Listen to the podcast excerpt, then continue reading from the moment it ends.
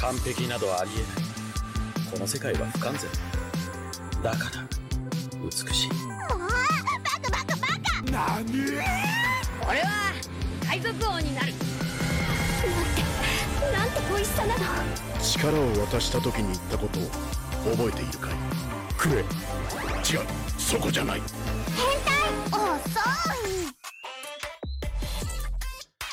Hello and welcome to More Than Hentai, a podcast that is here to show you that anime is far more than just tentacles and catgirls. There's also countless stories of love, loss, laughs, hope, horror, and happiness that are just dying to be found. And I, Brendan White, the Salt and Pepper Senpai, am here to help you find them. More Than Hentai is proudly powered by Audio Technica and Dash Water. Go upgrade your audio and hydration games today. And joining me on this very special episode is one of my bestest buds in the entire world. He's also a returning guest that was last heard on the second episode of More Than Hentai, talking all things Call the Night. You can find him on them socials at Ben McJ, which is B E N M C J. Benny, you handsome old devil, welcome back to the Riverside studio. How might you be doing? Uh, buddy, thank you so much for that wonderful intro. It's good to hear your voice and good to see your face, mate. It's it's always a pleasure jumping on the the podcast mics with you. And uh, mate, I, I'm doing fantastic, and you're you're looking great. Mate, it's it's we try. You know, I heard that there was going to be someone very important on the other side of these webcams, so I thought I better have a shower and look a little refreshed and get that energy at a high level. We're recording here on uh yeah, Sunday the 21st of January of 2024. Certainly. So uh yeah, the Yeah, sun's new- shining, the birds are year, singing, and life is good. Yeah, yeah, bring it in. new year, new hentai, same old good times Mm. though. It's been a pretty exciting new anime season too. Like coming into this new winter January season for anime, it's been really really cool. I've been jumping on the Crunchyroll and checking out all the previews on uh, all the websites and stuff like that, leading up, you know, the last couple of weeks. Man, this this season just feels really really good. We are eating very well as anime fans. they it's- are serving up so many tasty treats at the moment. And yeah, apart from maybe one of the sort of first episode or, or now transitioning into second or third episodes now we're mo- Mhm. moving through january they've all been pretty good i've been enjoying everything i haven't sort of put anything down yet i've been pushing Hmm. through and, and riding that usual three episode cycle to see if it's going to be a, a keep or a drop but for now i'm very happy very content and sunday Yeah. we get uh, a lot of great drops like we had a new episode of mash today we had a new episode of solo leveling and a ton of other good stuff that's Yeah, um I've got to yeah, watch my Crunchy's third episode of. Solo yet, so I'm, I'm looking forward to watching that later this afternoon or this evening. Um, but yeah, man, it's it's been just a really banger season, and I finally the one I've been waiting for, Brave, uh, Bang Brave, Braven or Brave Bang Braven or whatever it's called, finally is out. Even though it's, supposed to have been out like three weeks ago, so I'm keen to check that out. I want to see some good mecha action. And uh, that metallic rouge, I thought has been really, really good as well. So it's just, yeah, really good, good eating this this season. yeah, we are we are grinning, and winners Mm. are grinners. So uh, yeah, shout out to all those fantastic studios delivering the goods this season so far, and uh, yeah, it's setting the tone for a big 2024 because there's Mm. Many other big uns on the way. But uh, yeah, we Ooh, don't really need to go. Yeah, oh, yeah, Kaiju number eight. I'm assuming is what you're Oh, alluding to. I know that's yeah. on your uh, on your your demands of list. Oh, definitely, definitely. I'm very keen for that. I've read the whole manga. I'm all up to date. They're doing the side side story and the manga and everything at the moment, and uh, I'm reading that. It's really, really, really fun. I've man, I've been reading so much manga lately too, man. I've, it's been my new nightly tradition is just to sit down and read a couple of chapters of a manga, and it's been probably one of the best things I think. Like I've best way I can describe it is I've I watched the first season of Jujutsu Kaisen Mhm, and it just never clicked with me. I really enjoyed the film with Yuta and Rika and everything like that. Really, really great. But then I tried to watch season two and I just, again, still couldn't click. I don't know what it is about the series, but it's just not gelling right for me. It's not, it's all these things I love. It's a beautiful shonen, it's beautifully animated, the cast is great, everything there, but it, I'm just not forming that attachment. So I've gone back and I've, I've read the manga now for that, and I'm actually all the way up to pretty much halfway through the Shibuya arc now too. So yeah, nearly up to uh, chapter 100, I think, or so on that one Okay, too. So okay. yeah, get, getting getting in there pretty deep now, um, and enjoying it much, much, much more. Uh, so I think I'm ready to now go back and try again with season two and rewatch that and try and enjoy the story a little bit better now that I've I, I've absorbed the characters via the manga previously. So I'm That- really that looking forward to happy. Kaiju number eight as well because the manga is very very quick paced as well. So I'm hoping that um, it'll have that same sort of effect and atmosphere that uh, Jujutsu Kaisen does, but with a little bit more of the um, the awesome monster battles and everything else that goes on in it. Yeah, I'm I'm excited for Kaiju number eight for sure. And Jujutsu Kaisen season two, it's my favorite anime of 2023. And I hope now that you're more immersed and across, well, not familiar or across, but like the fact that the manga has sort of sunk its hooks into you. I hope that's going to translate to to watching it on screen because man, it is it is a special special series, and that season. Oh my goodness, the the hits just keep coming. You- feel you you get to the top of the mountain as far as emotional discourse and pain goes, and then they're like, surprise, here's another uppercut. So you are yeah, you sort of leave watching it, and I assume reading. I haven't read any of the manga. I assume you're just feeling very battered and bruised constantly because no one is safe in Jujutsu Kaisen, and that's what I Mm. love about that world and the writing and the pacing. Because a lot of these shonen, for the most part, that cast of characters, that core group, you feel like they're they're unkillable for the most part. You know, They're- they're, going to face some hardship and adversity, but they'll pull through and all. there's be always good. that little bit of plot armor. Like if we use My Hero Academia as a good example, is Deku has that plot armor because at the very start of the series is like this is the story of how I became the world's number one hero. So we know he's got plot armor. He's going to be at the end of this end of the series. He's going to be the, rated as the world's number one hero. Hmm. Yeah, where where JJK, no way, no JJK, how. You don't know what's don't happening know what's page to page, yet. panel to panel, scene to scene.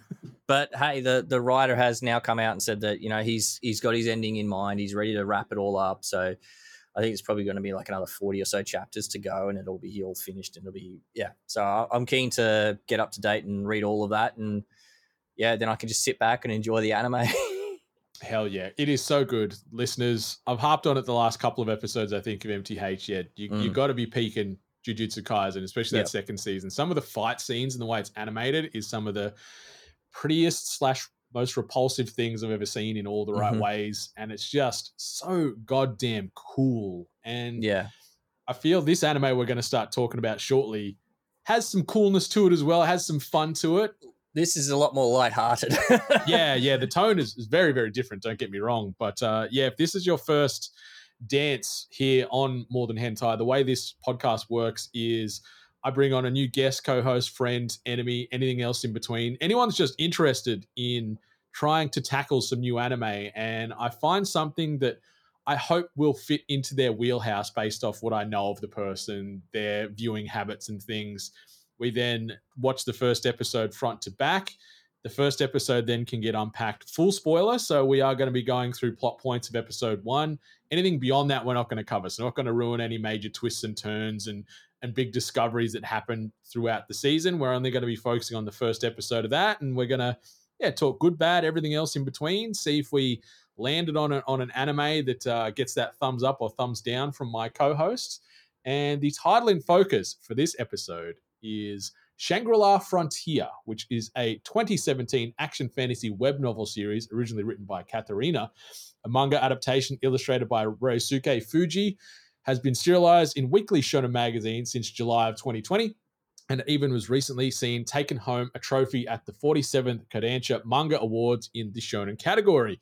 A 25 episode anime television series adaptation produced by C2C premiered on Crunchyroll in October of 2023 with 14 episodes currently available at time of recording.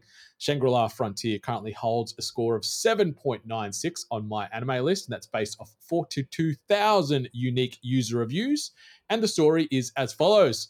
High school student Rakuro Hizutome, known in the gaming world as Sunraku, enjoys playing poorly made and unbalanced video games known as trash games.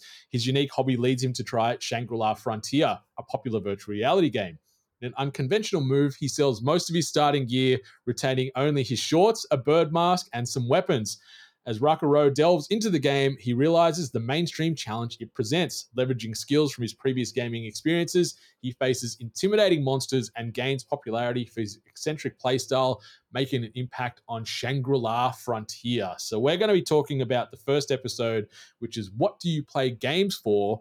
But, Benny, let's maybe go general impressions first before we maybe dive into the specifics of the, the plot beats and how it plays out over that 20 odd minutes. So, what's your first feeling? What's your vibe? What's your general takeaways here on episode one of Shangri La Frontier? I, I think my first impressions in like just when I booted up the episode to start watching it. So very very fresh. This is how fresh it is. I watched it for the first time this morning, literally only three four hours ago, and I've already rewatched the episode again a second time. First impressions are very opening with this very cool dragon thing and everything like that. I was like, that was literally my first impression was cool dragon and then dude in yellow swim shorts with a luchador mask, and I am like, fuck yes, I'm in. this is the stupidity I love about anime. Uh, is when you know, and this is also just that gaming culture, and like it, as the intro and a little bit more goes on, like it's very uh, you and I, we we've played our fair share of trash games. Mm-hmm. Uh, many of them we've played together. We've also played, you know, really really good games and everything like that. So we've been on that sort of um, on that review spectrum of gaming and everything as well too. So I, I felt very able to relate to um, Sunraku very very easily because it's like I've played these sort of trash games, and sometimes I will finish the trash game just out of spite to you know really really beat it and things like that. So I I came away from that just that opening moments, just going, yes, I'm in. You've got comedy, you've got cool action sequences, uh, really really snappy art style that will be reminiscent to anyone. Like I remember, like the real world picture of him, you know, reminded me like of a Digimon character or something like that. Yeah, from those, yeah, like, I could see that. Yeah, yeah. So like I, I was getting that sort of animation vibes from you know that those late nineties, early two thousands, like cheese TV cartoons sort of things, but obviously a little bit more grown up because there's, there's, quite a few grown up jokes going on in the background too. Um, and yeah, I, I think I, I was I wasn't sure how this one was going to go because I saw a preview on it a long time ago. I was like, oh yeah, I'll put that on my watch list because this looks cool. But I'm not an isekai guy, and I was worried this was just another isekai where someone wakes up in another world and it's the same shit. Because generally, what happens is this, these overpowered guys that just the power creep is just ridiculous. So I was not looking forward to it on that side of things, but when you put when you recommended it, I was like, yes, that's on my list. Let's give it a crack and I was very happy to enjoy what I watched. So yeah, I love that. Yeah, it's uh the tone setting done in those opening scenes just hooks you for so many reasons, which you just perfectly explained there. Like it's just absurd. We get this yep. like crazy Godzilla dragon hell beast, and you're like, okay, what's happening? And yeah, why is this guy in his underpants and just a luchador mask? Like, yeah, okay, fair enough. I'm all about it. It's funny it's unique. It's already distinctive compared to like a lot of the isekai because you're exactly. like, yeah, are we in like are we living in this world? And we find out, you know, spoiler, but not spoiler at all because I read it in the opening. This is a virtual reality based game. Like this, this dude lives and breathes playing video games every day. He's not getting sucked into this world and trying to save the world in parentheses real life. He's just playing video games and yeah.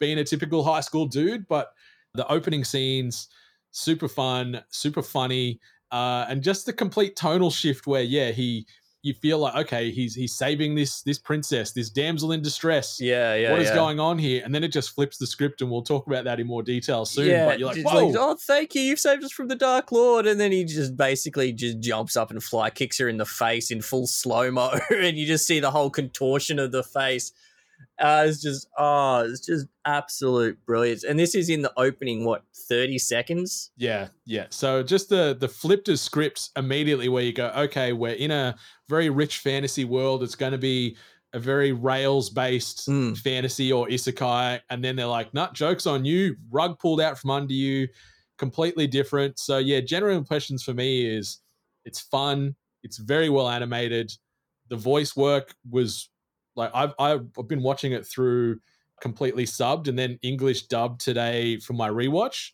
Mm. I prefer the sub compared to the dub at the moment, just because I guess I've been so familiar with the, the the, the Japanese different delivery. voice. Yeah, exactly. So it was a little jarring for me transitioning into the English dub today. So I think I'll I'll sh- definitely shift back to to the sub version. But overall, still hit the same, still Mm. super fun, and yeah. So that cold open just really set the tone and that expectation for the first few seconds, but then yeah, completely pivots because yeah, you're seeing yeah Sunraku defeat this hell beast, very cliched hero moment, but then straight away he's talking about you know I've been waiting for this very moment. You're like, cool, what's going to happen now? And then Yeah.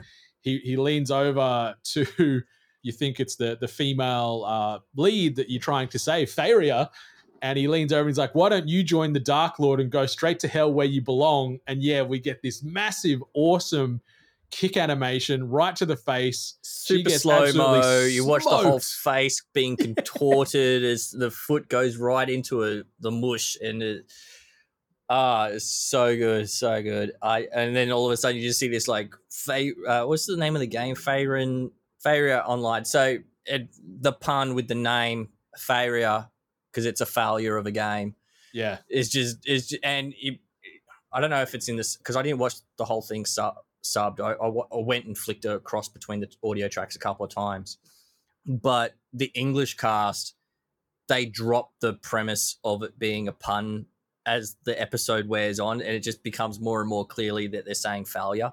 Um, so. they and just some of the naming, we'll, we'll get more of the naming puns later, but um, yeah, it's really just a failure of a game by the sounds of yeah, it.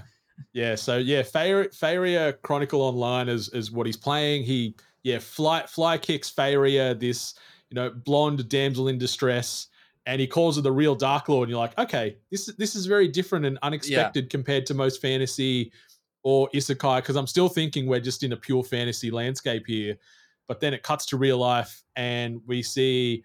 Rakuro or Sunraku as his gaming handle is he's known Mm. as. He he's playing VR in this fully immersive VR gaming space.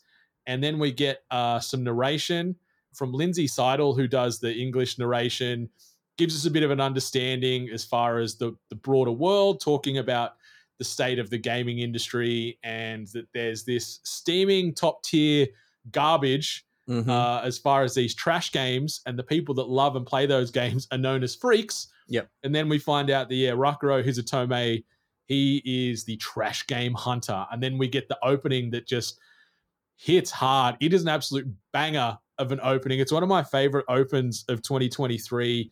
Not only just from the song, but also the animation and the fight scenes. It's just It's it's a banger of a tune. I've already added it to my playlists and everything like that. It just absolutely opens in that guitar riff, and then the la la la la la la, and then the big uh, at the end of that. It's just yeah, it hits really, really, really good. Um, it's just a banger of an opening track.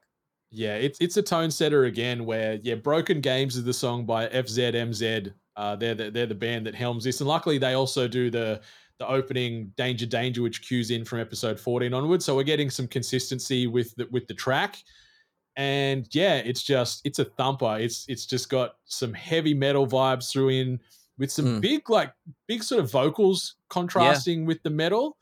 And then we're seeing the, an assortment of fantasy characters highlighted in the open. So it leads to a lot more questions. We're like, what?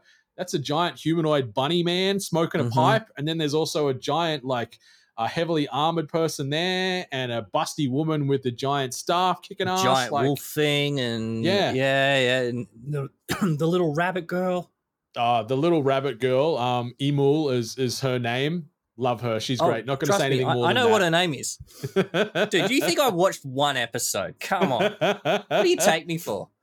Well, I wasn't sure. You, you only mentioned that you watched one episode twice this morning, so I'm like, hmm, did he go beyond that? Oh, I was saving it till the end, but yeah, I, I watched more episodes. I'm not going to watch just one. Yeah, but the Uh. opening really fun, get you hyped, get you pumped, Mm, and yeah, not only mixing in the soundtrack, but overlaying these scenes of the characters, then also overlaying some awesome combat, some awesome fight Yeah. scenes in this open. So I'm like, all right, I'm in. My heart's pumping. Like my blood is also pumping right now. Like let's let's go Shangri-La Frontier. The whole, the whole time you got this shirtless bird headed man running around with twin daggers is it's fantastic. And uh, that's that's the the centerpiece of the artwork for like the promo art and all that sort of stuff. Is you know Sunraku's character is just this bird headed guy with just in shorts and with two knives, and it, it's fantastic. And that was one of the things leading up to this. I just want to find out more about this Birdman. Mm. I'm keen. I don't know. I want it to be goofy and different and strange. I don't want it to be the same normal isekai tropes. Um, uh, like it, it's very rare for an isekai to get me, and and this is not really an isekai, but kind of falls into that same vein. And it's it's I'm feeling it. I'm really really really digging it, especially after yeah, just the, so far what we've got so far. I was like, yep, okay, you've got a killer opening with mush to face, like great animation going on, and then killer opening track. You've, you've, you've, you're laying all the groundwork for all the things I love in anime. So let, let's keep it going, keep it going. And then to come out of this opening track, we're back in the real world again. And, you know, he's, he's taking the game box and all this sort of stuff and he goes and puts it on his shelf and you've got the the labels on the shelf there saying like what was it i can't remember there's one that says like not trash trash really trash or something like that and yeah, yeah. He's got a grading scale, for- grading for, scale the games. and and failure failure just goes straight onto the the worst of the worst shelf Yeah, yeah. So yeah, we can see that. Yeah, old uh, Rakuro Hizutome, the trash game hunter, is certainly a trash game hunter. Like he's got a dedicated shelf just to the, all this mess. So Yeah. respect the hell out of him for that. He's he's waking up after that, getting ready for school. mm-hmm. Random scene where there's like butterflies in the house, and, and we find that out that his so mum collects butterflies. We don't really get anything more about, apart from that, but there's just butterflies in the house. We get like a little terrarium. I'm hoping that leads to something else on. later on the series because you got that was it like a rock beetle or something like that in the terrarium and yeah, yeah, yeah. And he's like, "Hey, mum, one of your butterflies has got out and blah blah blah." And yeah, so he's off out the door and all that sort of thing for that. Yeah, it's a bit a bit of a throwaway scene, and, and I hope they they play more on that somehow, some way. Love, love insects, love entomology, so we'll see what happens with all that stuff. Uh, we then get introduced to one of the other supporting characters, Ray Saiga, and we find out very quickly that she's got a big old crush on Hizutome, Yep. and she's sort of standing. They're already in at school now, in sort of the the hallways, and she's standing just around the corner, giving herself a bit of a pep talk, building up about what she's going to say to his Hizutome to build up an, this conversation and hopefully develop the relationship. Yeah. And she's sort of saying it out loud and also in her head. She's like, okay, I'm going to ask about this. Oh, I play that game too. All right. Yeah. Yeah. Yeah. Yeah. Yeah. yeah.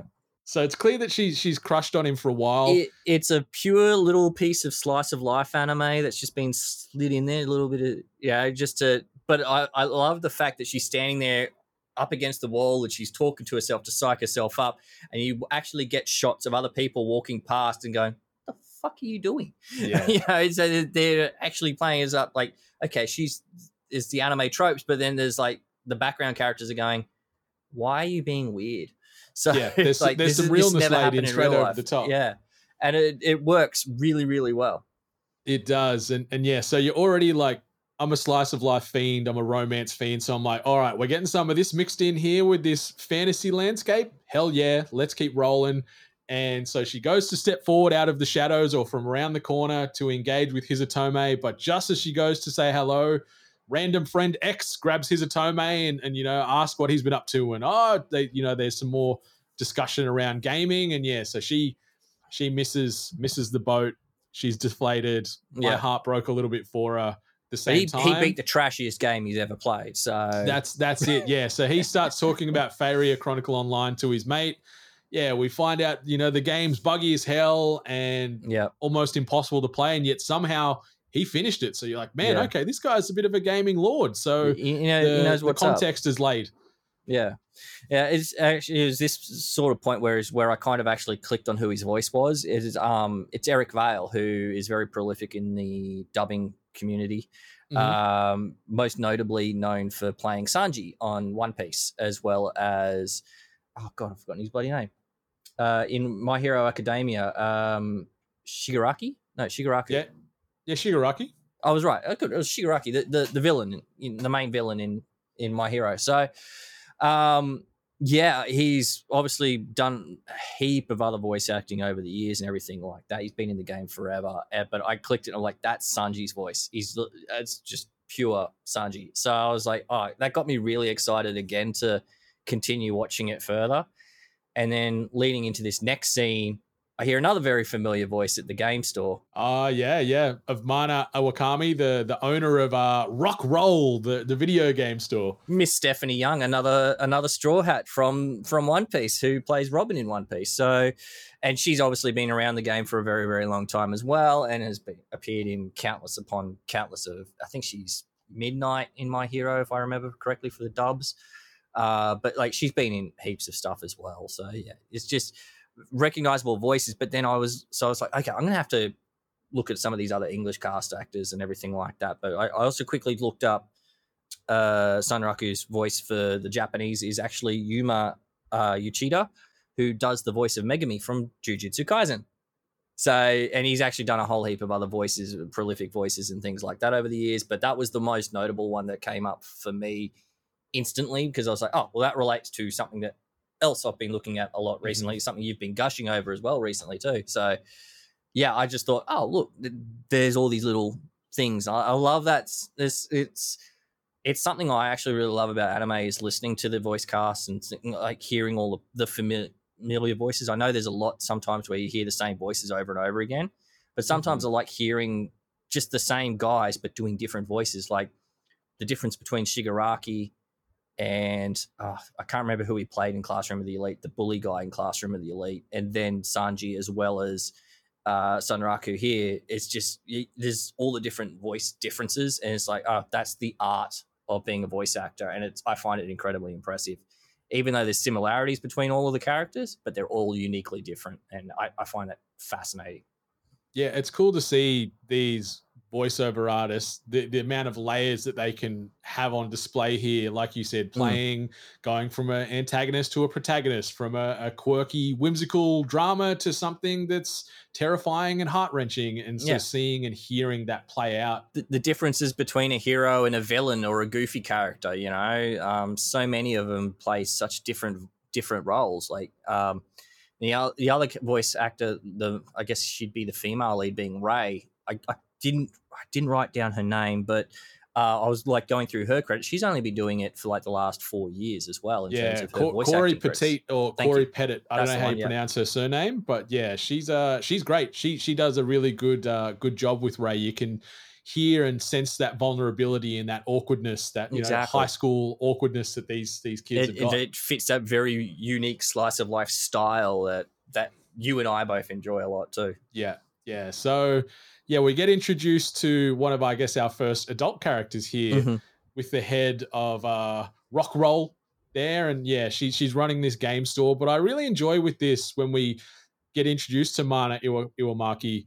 They do this cool, like it's very video gamey, where they they frame her in the shot, and we get like a an intro card where it's the her name, and you're getting this pop of color, Yeah. like a little title plaque around her, and then you get the same with Ray just a few seconds later. of That so I'm like, I like that they're mixing in video game tropes and Mm. familiarity as far as character introductions from video gaming in, in the in air quotes real world. I think it's a really really Yeah. nice touch.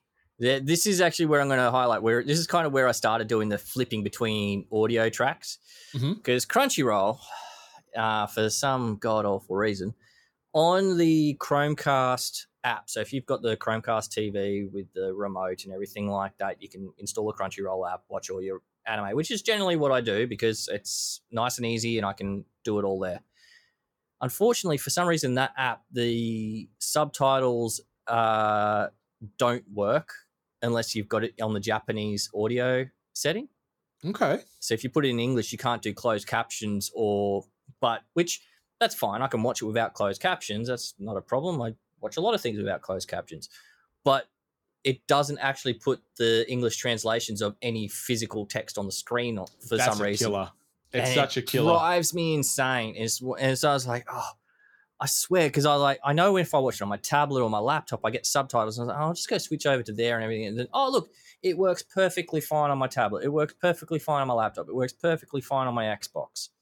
Just So- not the Chromecast. Just not the Chromecast. I'm so at the moment, uh, Crunchyroll, if you're listening, fix your fucking app. We may It's, continue. it's miles better than the HIDIVE app. That's all Oh, I gotta say. So that's, a, that's a pretty low bar to step over. That HIDIVE app But- sucks. Considering we came from Anime Lab, which was the best Hmm. anime watching experience available as streaming, which you know that ended what four years ago now. Yeah, when about four years. Funimation bought them out. Um, and then even the Funimation app worked better with the uh, language tracks and the subtitle tracks and things like that, and being able to switch between them. Crunchyroll is still playing catch up to something that was working perfectly with Anime Lab four or five years ago. Crunchyroll needs to pull their finger out. They've got the money behind them to do these things right. They should be doing it right. While, while we're putting some boots into Crunchyroll, my my Hmm. biggest gripe or request would be the ability to only have it highlight like you be able to select which languages you're interested in. So you only Mm. get notifications for English and Japanese or Hindi Yeah. or whatever it is. But I get annoyed when it's like just updated and you go, oh, that's an anime I love. I didn't know there was new episodes out. And you click on it, it's like, oh, now the Hindi dub's out. And you're just like, I don't care. Stop blocking my timeline out with nonsense. Yeah, yeah. I don't care about the just updated if it's just oh, it's now you've got a Hindi or a Portuguese dub. Yeah. That's great for people in those markets, but I, I don't need to know about that.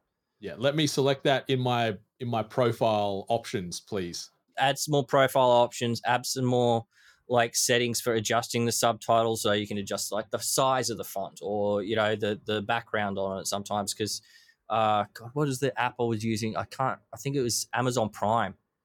When you're adjusting the subtitles and everything on Amazon You've got Prime, you so can- much you- so customization. yeah, you can It's customize great. the size, the color, the opacity of the background, all sorts of things. It's really fantastic. Um, which you know, granted, yes, we're English native English speakers watching majority of what we watch is native English program, but I still put closed captions on on everything these days um, because I just generally miss things, I guess. Yeah, and and some of the context, like even though that voiceover artist is delivering these lines, it could be interpreted differently, written as opposed to said. So Yeah. sometimes you see it play out completely different on the sub track as opposed to the dub. So it's good Mm. to have that closed caption option. So yeah, Crunchy, Exactly. please get better. Yeah, so yeah, sorry to hit you hard, Crunchy, but you deserve it at the moment. You've got the money to do things right and do things really well. You should be doing them well. Yes, sir. Yes, sir. So uh yeah, we're we're in uh in rock roll. We realize that Iwamaki is well aware of Ray's crush on um Hizutome for quite a long while and, and first walks in there and you can see Ray scanning rock roll and yeah, Iwamaki's like, he's not here yet. Don't worry about it. Yeah. It's all good. I was tries just looking for play some new off. games. Yeah, so it's a cute, cute little, cute little high school crush, and and yeah, the world can see Yeah. it. And then as she she's standing in the store, we realize that uh Hizutome just appears in said store. Yep. Ray phew, smoke bombs disappeared. She's hiding down an aisle because she doesn't really know what to do or or how to encounter this situation. And yeah, Hizutome walks in, uh, have an exchange with with Iwamaki about Faria and how much of a piece of poo this game is. How And much he's of a there failure breaking it is. down. And and I love this where he's breaking down Faria, the character, about yeah, how she's just the worst and she's responsible she's for the all real, of the horrible the real villain in the game that you're supposed to be helping. Oh, so good. So it's great. And yeah, she's like, I she does this and like, she doesn't do that. She's on the court, the cart, and he's like, "I left you on a bench and told you to wait there. Why are you on a horse and cart?" Yeah, and somehow ran over a guy and killed them, crushed them under the wheel. Oh, but uh, yeah, so so we're understanding just how much he despises that game and despises Faria, the the, character, yeah. that you're meant to save. And then he goes, there was a line in here that made me crack up where he's like, it was three minutes of heaven to put the boot into her. I'm like, you know, that's that's a bit uncomfortable, but I'm laughing right now. I, I, yeah, it, it, it, in real world context, not great. In, um, yeah, in cartoon video game world, yeah, it, it was deserved. It's like this character needs to go. yeah, very well deserved. And, and then um, yeah, they're still talking, and, and yeah, Iwamaki's like, all right, how do you how do you follow up beating the pinnacle of trash gaming? And then she's like, you change it up, you play something good for once. Play some AAA. Yeah, we, we get out of the trash, we get out of the mud, and we play something great. And yeah, she talks about this fully Mm. immersive VR. It's got 30 million player base. Shangri La Frontier. It's the mainstream smash hit. And he's like, well, all right, maybe I will. Mm, I, I I love this. Thirty million players can't be wrong. I'm like, wow, she, she got a good point. Mm. I love the artwork that's hanging on the wall that she's pointing to and everything like that as well as just this beautiful piece of scenery and the sort of thing. And, and you know, so as you mentioned, this is being recorded on the 21st of January. Uh, Palworld literally just came out. I spent a good chunk of my day yesterday playing it. The exact same, like looking that artwork just fills me with the same sort of feeling I had in Palworld, and we'll get into a little bit more of it when he actually gets into Shangri La, the game, where it's just that feeling when you get up to a high cliff and you expand like the the scenic rim around you and everything like that, and you could see, oh, what's that off in the distance, and this and that, and everything like that, and that same sort of piece of artwork, I think it encapsulates that that feeling, and like I, Yeah. because I literally just experienced it with Palworld, I was like, man, it's such a good feeling in video games when you get to these little things like, wow, look at all these things I can go do, and it's yeah, it that artwork. Going back and looking at it when I watched it the second time, I really, really picked up on that a lot more. Um, and then, yeah, would they mention it here that it was made by Utopia, or was that following? Uh, that that comes in a little bit down the Like, line. It's not bit too yeah. far away. It's, it's in like the next scene. But yeah, the talking about sort of that key art. It reminded me a lot of when they first announced and the media hype up leading to the release of Legend of Zelda: Breath of the Wild. Same thing where it's just this just this sense of scope and As I was talking, I was thinking like Breath of the Wild and Tears of the Kingdom sort of yeah, scope. yeah. Yeah. Yeah. So yeah, he commits, makes the purchase, heads on home, and this is where we sort of get a little bit of a, a backstory of, of the game. He's at home on his iPad reading up about Shangri-La Frontier, trying to get an understanding of it. We find out that it's a Mhm. record breaker. We get a bit of the, the synopses where they're saying a colony of spacefaring explorers have died, but they've left behind a new generation of adventurers.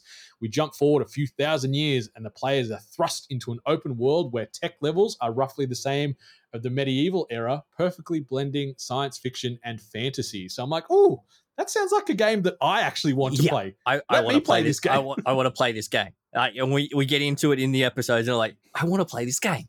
Yeah. Yeah. It looks so fun. One thing I wrote in my notes here is so he he commits to it. He he goes to play the game, but he puts into his computer like a USB SD card hybrid or something. Like it's not an S, a USB because it goes straight inside weird, the computer. thing. It's a weird shape. I'm like, well, that's fine. And this is where we got the context with the developer, uh, Utopia Entertainment Software, or, or Mhm. UES as they're known, and they're a, a global leader in software and hardware as well as um, ISP. So they also provide internet services. Provide your internet services. Yep. And um, we, we don't get much more ap- apart from the the leader who's seen as a visionary, Tsukiyo Yeah. Sukori. I was going to say they mention her name and everything like that, and you get the silhouette, and I'm like, that's foreshadowing. That's that's Yeah. she's going to be she's going to play a part later on, whether or not it's this season or next season or four seasons from now. She's playing a part in this story. Yeah, so I enjoy the the world building both in in game and in world where we're getting a lot of context as far as yeah who Utopia are, and we we can immediately find out that you know they're you could say they're Nintendo, Sony, and Microsoft combined. They're they're a monster, Mhm. they're a juggernaut, and Tsukiyo uh, Sakori is the is the leader behind it all, and Yeah, they manufactured. They were like the leading designer for this VR headset experience or something as well, if I'm not mistaken. And yeah, so that they are like the leading top of the thing. So they're basically, the way I interpreted it was is like it's like Sony's first party studios prov- providing a single player game experience. They they they are the top level at the moment. So that's yeah, what this game. I, I wrote in my notes: is, is this female Hideo Kojima? Question mark. so so who knows but uh yeah then we see uh Hizutome after he puts the puts the disc or the us what puts the game into his computer yeah, the the uh, dons the mini headset. the mini flash USB scan disc plus ultra. Yeah, it sounds right to me Yeah. so he puts that in and then puts the headset on then enters into slf or shangri-la frontier if you want to go shorthand or long form Mhm. and straight away the level of depth in the character creation is massive and it overwhelms Hizutome because he's like, hey, I, I don't know any of these quality of life features from the trash games. Triple I A's used to trash.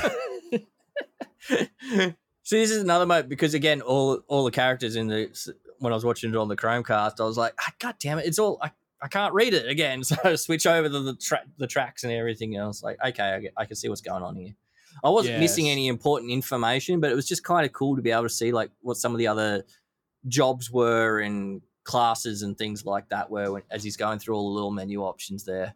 it's very impressive and, like we've mentioned on this podcast or in just in this episode alone yeah we've, we've played a lot of video games over the years we've played a Oh, lot yeah. of rpgs so mm-hmm. seeing a nice juicy deep character creator always Yep. tickles my pickle so i was straight i'm like yeah this is cool this this looks like something that i'd play they had to zoom in on the eyes moving back and forth as he was like trying to so- sort out the distances between his eyes and everything like that, and then the changing of the hairstyle and all that sort of stuff. The the eyes movement actually was threw me a little bit the first time I was watching it because I was like, my in my brain I was like, I've already seen the face getting mushed by a foot to kicking it at the start of this episode.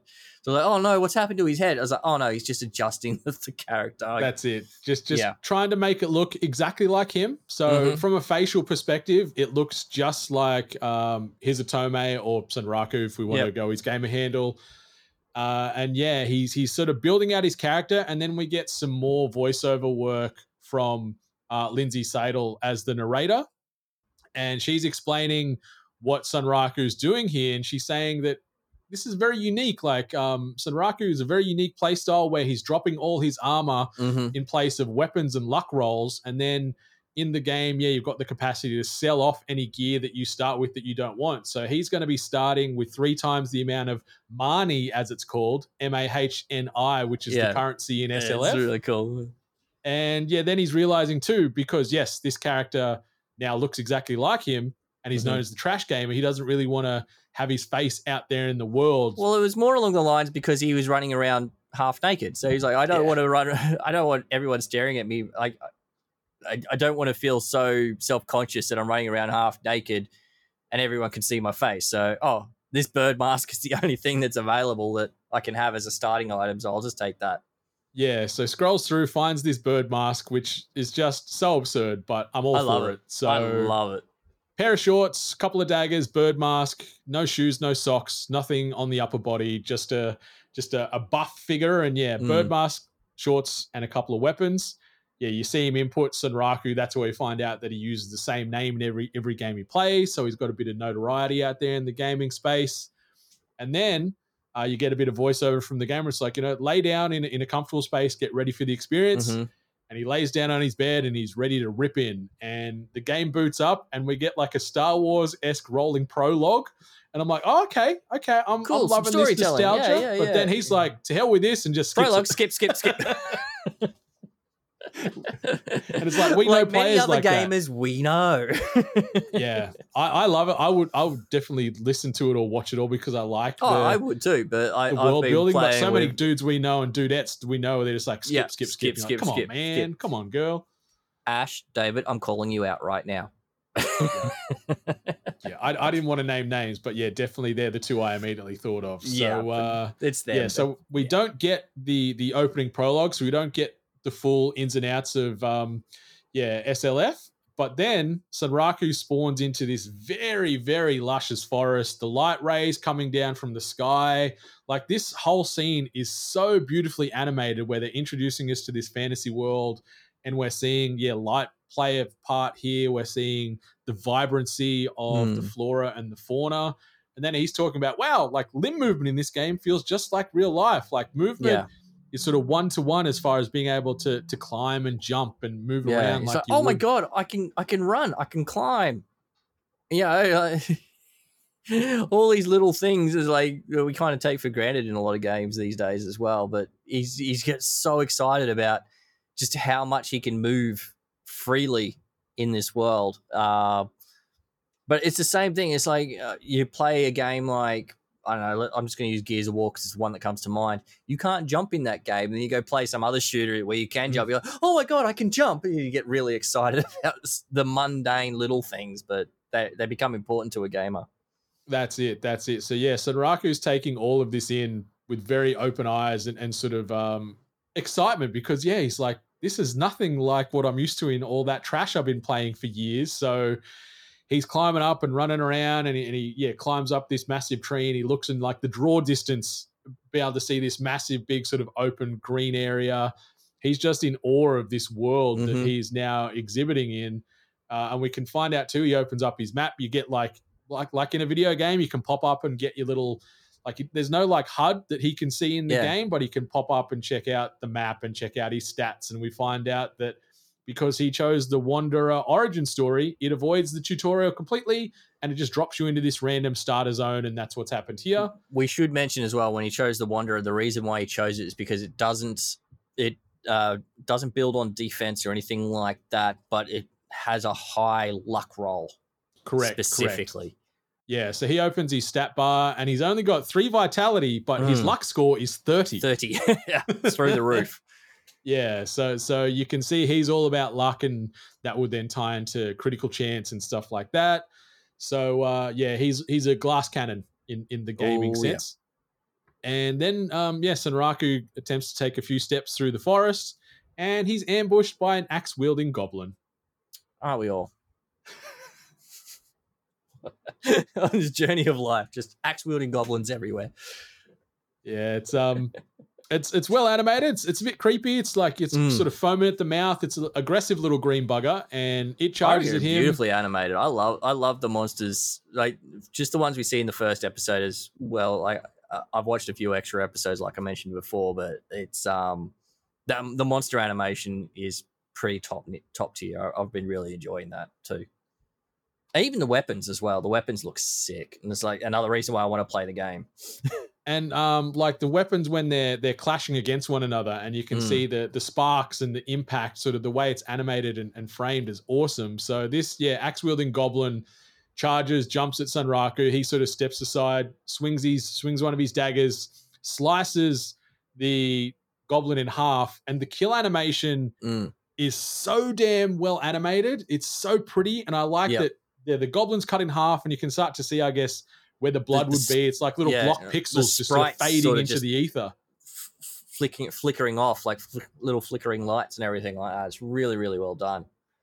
Uh, and they use that same sort of animation like with the other bits and pieces as well. Like it's it's really really well done how they do the little sprite animation. I, I really enjoy that.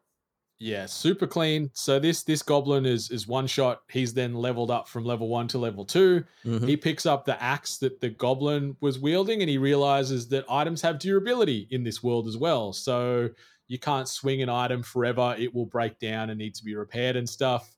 Uh, but then we get this this line from Sunraku where he's like, "The feeling of diving headfirst into a new world is pure ecstasy." So he is loving life right now. And then we get introduced to another enemy archetype, which is a Vorpal bunny, and it just looks like a little pint-sized badass killing machine because it flies at him, smashes through a tree, and they have this really cool exchange, this really cool fight, and it's so slickly animated and the, the way they've positioned the characters and they transition the camera around, it is sexy.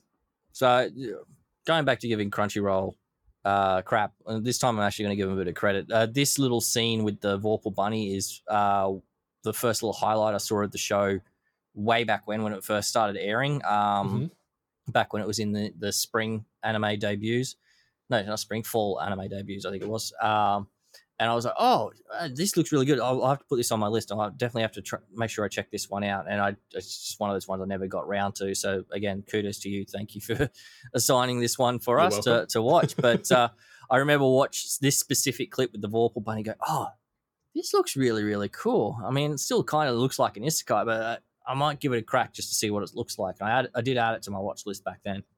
Yeah, it's a it's a really really cool fight. It's Mm. really pretty. Uh, we see a couple of those video game tropes pop in here too, where he lands a critical and you get the the, the critical text pop up on the screen where you know Yeah. you've done some some juicy damage to the to the Vorpal bunny. Uh, and yeah, like I mentioned, I love that they they transition the camera around so we get sort of that 360 matrix sort of vibe. It's not like stop time and he's dodging like that, but just the way it's transitioned to see that sort of one cut uh, battle play out. And Mhm. yeah, there's criticals going off. There's blades getting clashed against one it's- another. there's perfect parry, I think, was one of them as well that he Mhm. got. He gets at one point in here. Yeah, so we can see that yeah, his uh his trash gaming prowess allows him to know what most enemies would have as far as their move sets and the way they'd come at you and from which directions. And he manages to use that knowledge to to stab the Vorpal Bunny sort of through the neck slash up into the head. Vorpal Bunny dies. We then realize that okay, that was a bit of a tougher enemy because he jumps from level two to level four, and now he learns some new skills. He gets a skill called Flash Counter available to Mhm. himself in this moment. So I like that there's all these gaming mechanics are getting played out, and it, it's contrasted in where we get more of the the narrator un, like explaining these mechanics and how it works as far as leveling and learning new Yeah. abilities and the the if then logic as far as how how it happens in video games. So you're like as a non gamer, you could watch this and go, okay, understand. I I understand Yeah, these yeah, mechanics. they- it makes sense. makes it easy for the audience to digest. And I mean, granted, yes, it's obviously very much targeted towards the gaming sort of audience as well, but you could watch this with, I don't know, your girlfriend or whatever, whoever might not be interested in gaming as much, and they'd be able to follow along quite simply. Yeah. Yeah.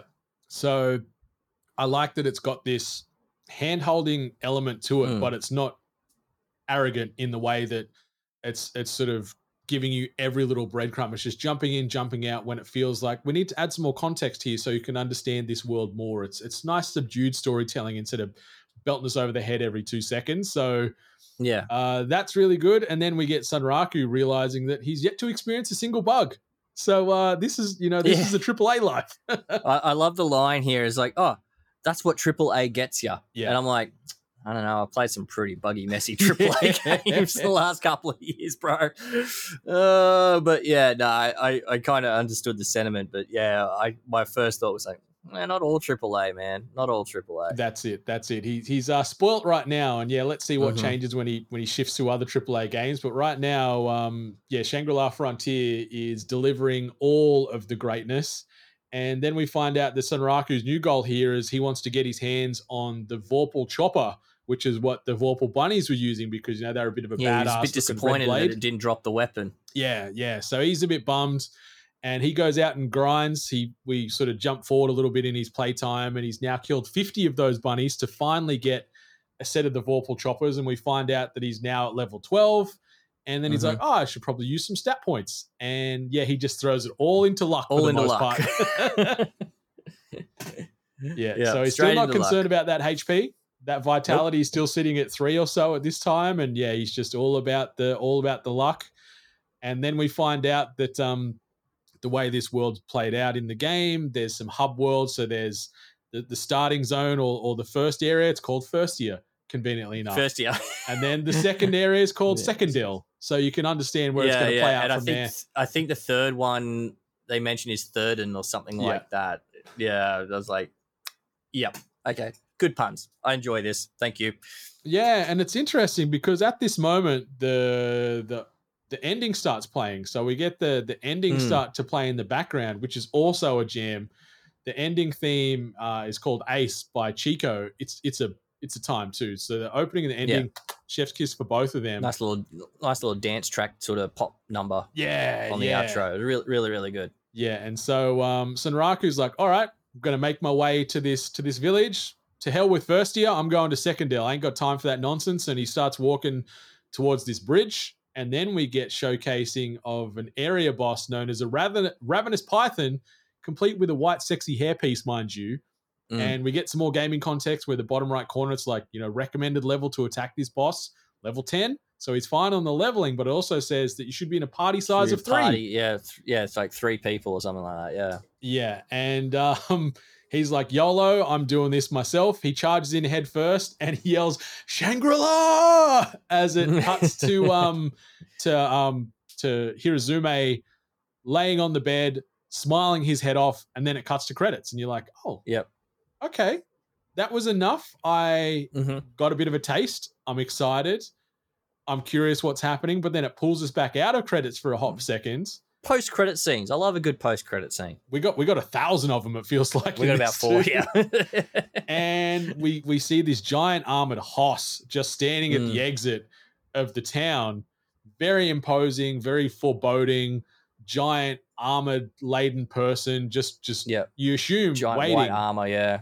waiting whether they be a challenge to actually exit the town or are they waiting for Sunraku for whatever reason. I don't know, but I'm like, Mhm. ooh, okay, okay. And then we get these two little cute SLF mini scenes where they tie in, Yeah. usually just a bit of fun, bit of a throwaway thing. you get these in anime from time to time. They're great. Like Demon Slayer did them really, really well. Mhm. Where they like did like the the little chibi animations post credits and things like that. And yeah, Yeah, and we get some fourth wall breaking in the first SLF mini where Ray appears and she's like, Mm. "Hey, you missed the prologue earlier on, so that's fine." So she lets it play out here, and it- it's very deep and philosophical and talking about you know what is the purpose of your life. the divine. Yeah, Yeah, you know, it's uh yeah, the divinity born and all this, and you're like, okay, I like that they went back and and gave us that little kernel, Mm. even though it might be nothing, it might not mean anything. Then we get another SLF mini where we throw back to Faria being the absolute worst as far as Yeah. all the carnage and chaos and death she's caused in that Yeah. game that uh, that Sunraku couldn't stand. is I I love these sort of little things. Uh, I like I said, Demon Slayer, Black Clover did it really really well as well. The Clover clips, I love those too. Before going into the preview of the next episode, which I also love a little preview of the next episode at the end of an anime.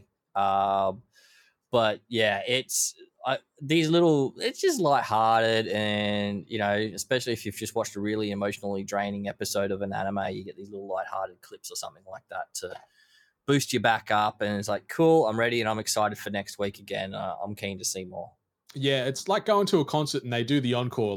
You know, it leaves Yeah. the audience happy. They come out one more song, so you get a little, a little taster here. Uh, sets a good tone. And you mentioned Black Clover, like um, Fudeyasu, who's the writer of Shangri-La Frontier, is also one of the lead writers for Black Clover. Funnily enough, ah he's, yeah you probably yeah, on the anime yeah uh, not on the manga but yeah yeah yeah definitely yeah yeah, and also like it's got a similar vibe to that time I got reincarnated as slime. Also, Mhm. writer of that, like Kubooka, who's the director, did uh, Handyman Saito, and most recently, sort of Berserk: The Golden Age, which is some of the better low bar of saying recent Berserk stuff, and also Gunbuster, which was fine as well. But mm-hmm. yeah, so the ending it ends on a really funny, positive note with the SLF minis, but also ends yeah pretty hyped where the last we saw of Sunraku was charging in headfirst to try and fight this giant ass wigged snake.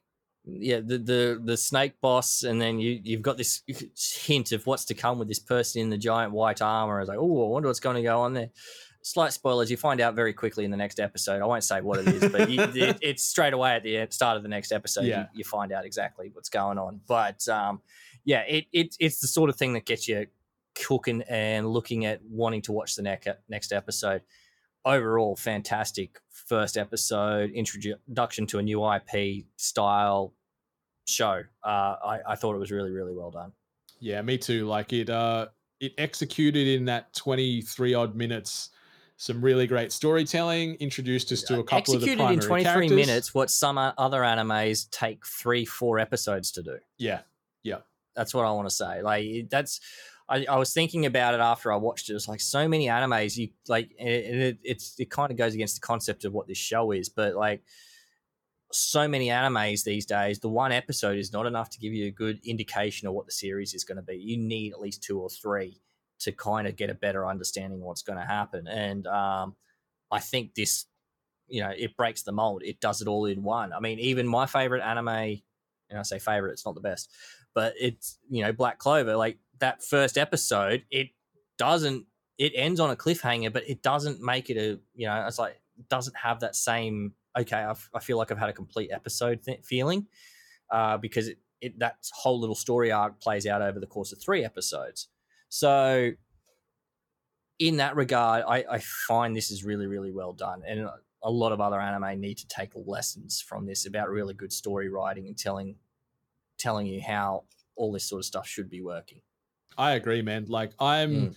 very much of the yeah the three episode rule, where if it doesn't get you by episode three, there's a chance that it might not be for you, and and that's Mhm. the gamble with more than hentai. We're only just looking at that first episode A hundred where percent. it's tough for them to give you enough to hook you in that twenty. odd Jono uh, with Kuroko's basketball, like he didn't like it. Yeah. because he only watched that first episode, and I was like, Kuroko's is great. What's he talking about? I went back and watched the first episode, and I was like, oh yeah, it's not really a good first episode. You really need to watch the first two episodes to get the story hook. Yeah. Uh, you and I will fall for that trap every time because we'll just put on something and we'll binge a couple Mhm. of episodes.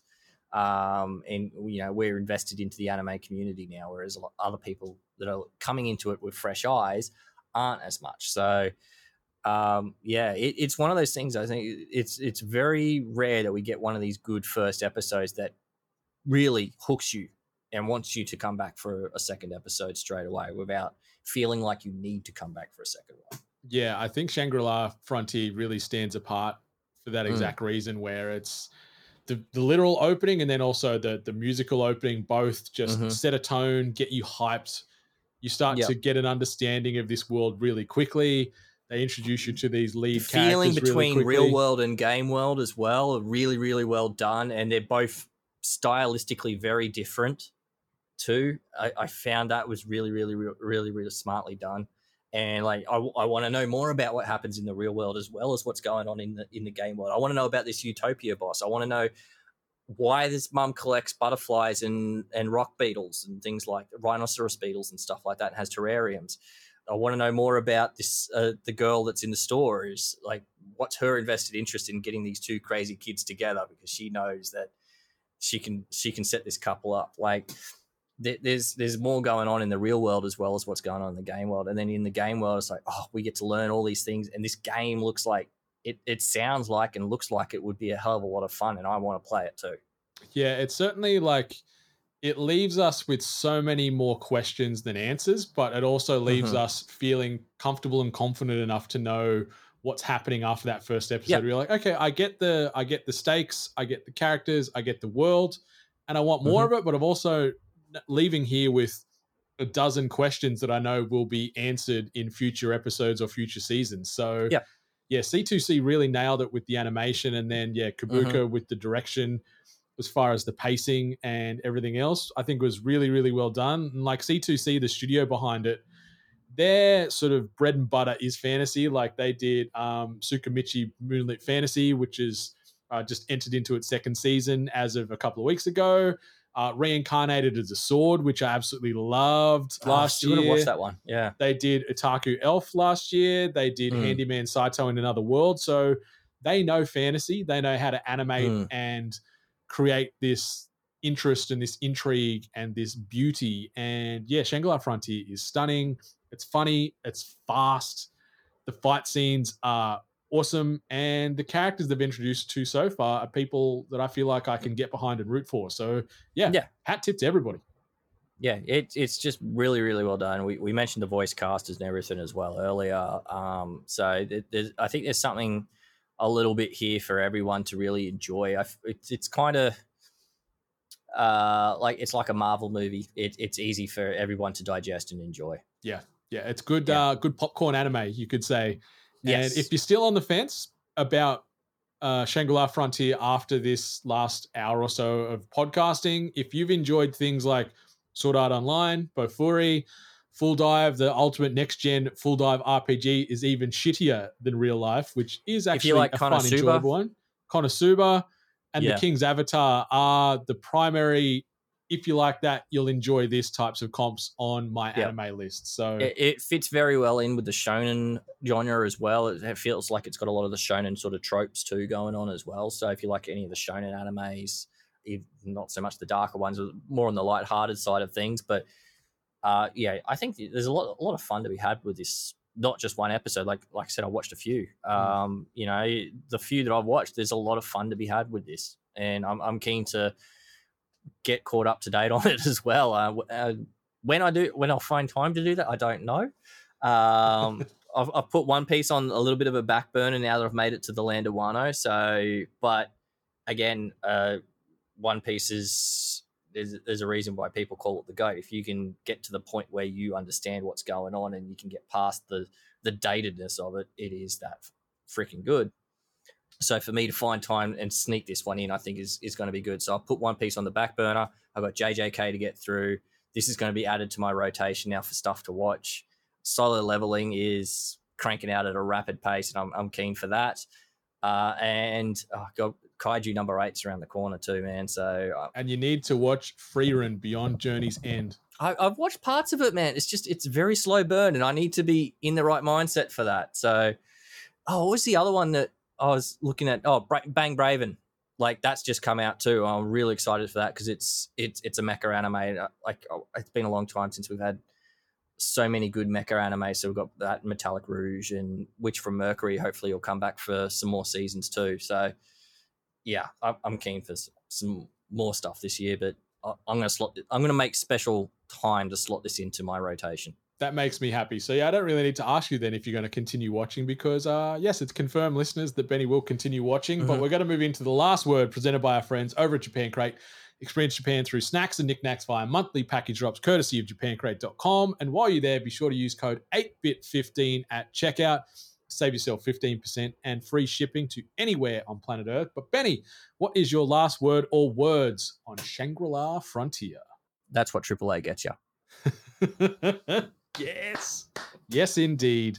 I concur. It is so fun. It is so great. Yeah. It's one of my favorite new anime of 2023. And now I guess into 2024 with the second half of this first season rolling through. Available right now Mhm. on Crunchyroll. Benny is available on them socials at BenMCJ, and I am available on them socials at More Than Senpai. You changed it up. I know. I know. I, I liked it. I saw. I snuck that. I saw that sneaky, you know, release, and I was like, I like it. I like it. That's a good one. It's good Yeah, one. I was I was toying with what the handle could be for a little while there, and, and settled on that one. And um, Mm-hmm. yeah, we'll see. It it's I'm still feeling it out. It's like uh it's like new shoes. I'm wearing them in at the moment. See if uh see if they feel comfy or if I need to swap back out to an old familiar pair. But who knows? But um, Ah, dude, thank you so much for joining me again here in the Riverside studio. Appreciate you as always. Anytime, my friend. I'm I'm always excited to watch anime and talk anime. Hell freaking yeah. But listeners, be sure to uh, check everything we're doing over at videogamesandculture.com. Check out the merch at shop8bit.net. And whether your anime be subbed, dubbed, or still yet to come, enjoy yourself, stay hungry, and much love to all the gorgeous waifus out there. Goodbye. Stay thirsty.